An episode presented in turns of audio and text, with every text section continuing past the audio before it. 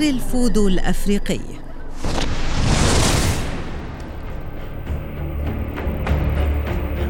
السحر كما نعلم من أخطر الفنون والعلوم التي وجدت على الأرض.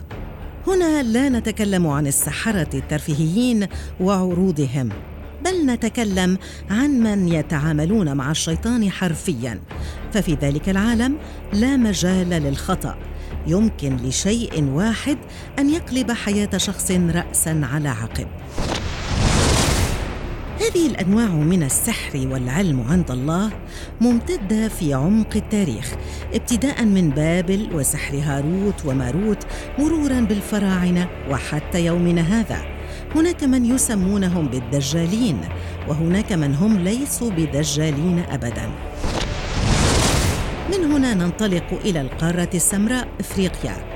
فإفريقيا كما نعرف مليئة بالثقافات والحضارات والتي ترجع أصولها إلى ما قبل التاريخ ومن ضمنها سحر الفودو الأفريقي.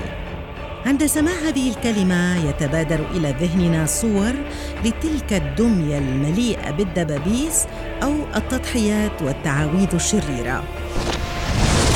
وهنا نخبرك ان هذا صحيح لكن هناك مرحلة أعلى من هذا بكثير.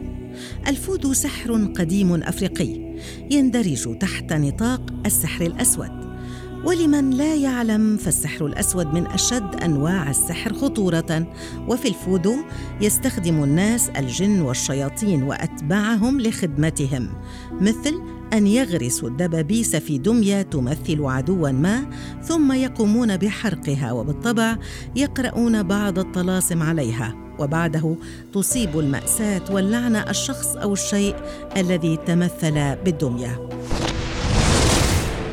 بداية يمكن اعتبار الفودو نوع من أنواع الديانات. يقال إنها تطورت من الديانة المسيحية عن طريق الأفارقة الذين كانوا يستحضرون إلى أوروبا كعبيد فقاموا بخلط الديانة المسيحية مع معتقداتهم الشخصية.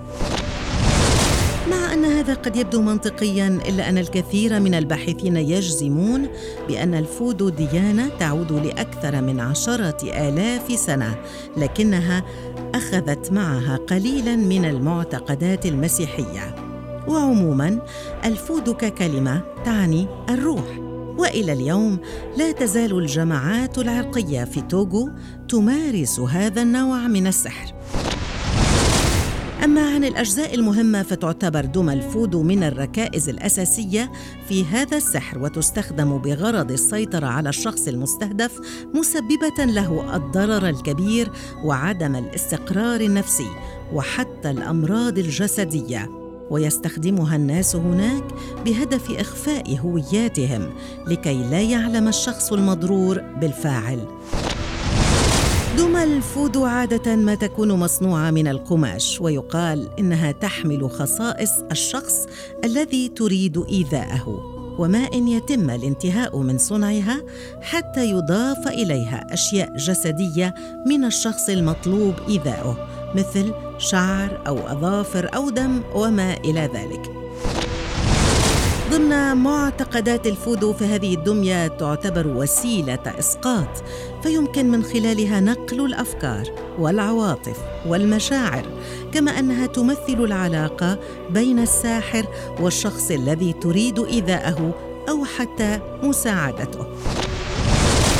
نعم يقال إن هذه الدمية مع سحرها سيف ذو حدين فهناك من يستخدمها للشر؟ وهناك من يستخدمها للخير مثل مساعدة بعض الأشخاص على تخطي بعض المحن والشفاء من مرض وما إلى ذلك.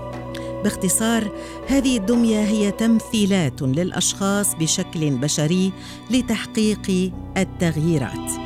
وكما نعلم فالعلم لا يؤمن ابدا بهكذا خرافات لكن الأديان السماوية الإبراهيمية وغيرها من الأديان التي يمكن تسميتها بالوثنية تؤمن بهذا. وقد ذكرت في العديد من النصوص الدينية لكنها أجمعت كلها على تحريم وتكفير هذا الأمر وتكفير حتى من يطلب مساعدته. فعقوبة الإعدام حرقا هي مصير الساحر.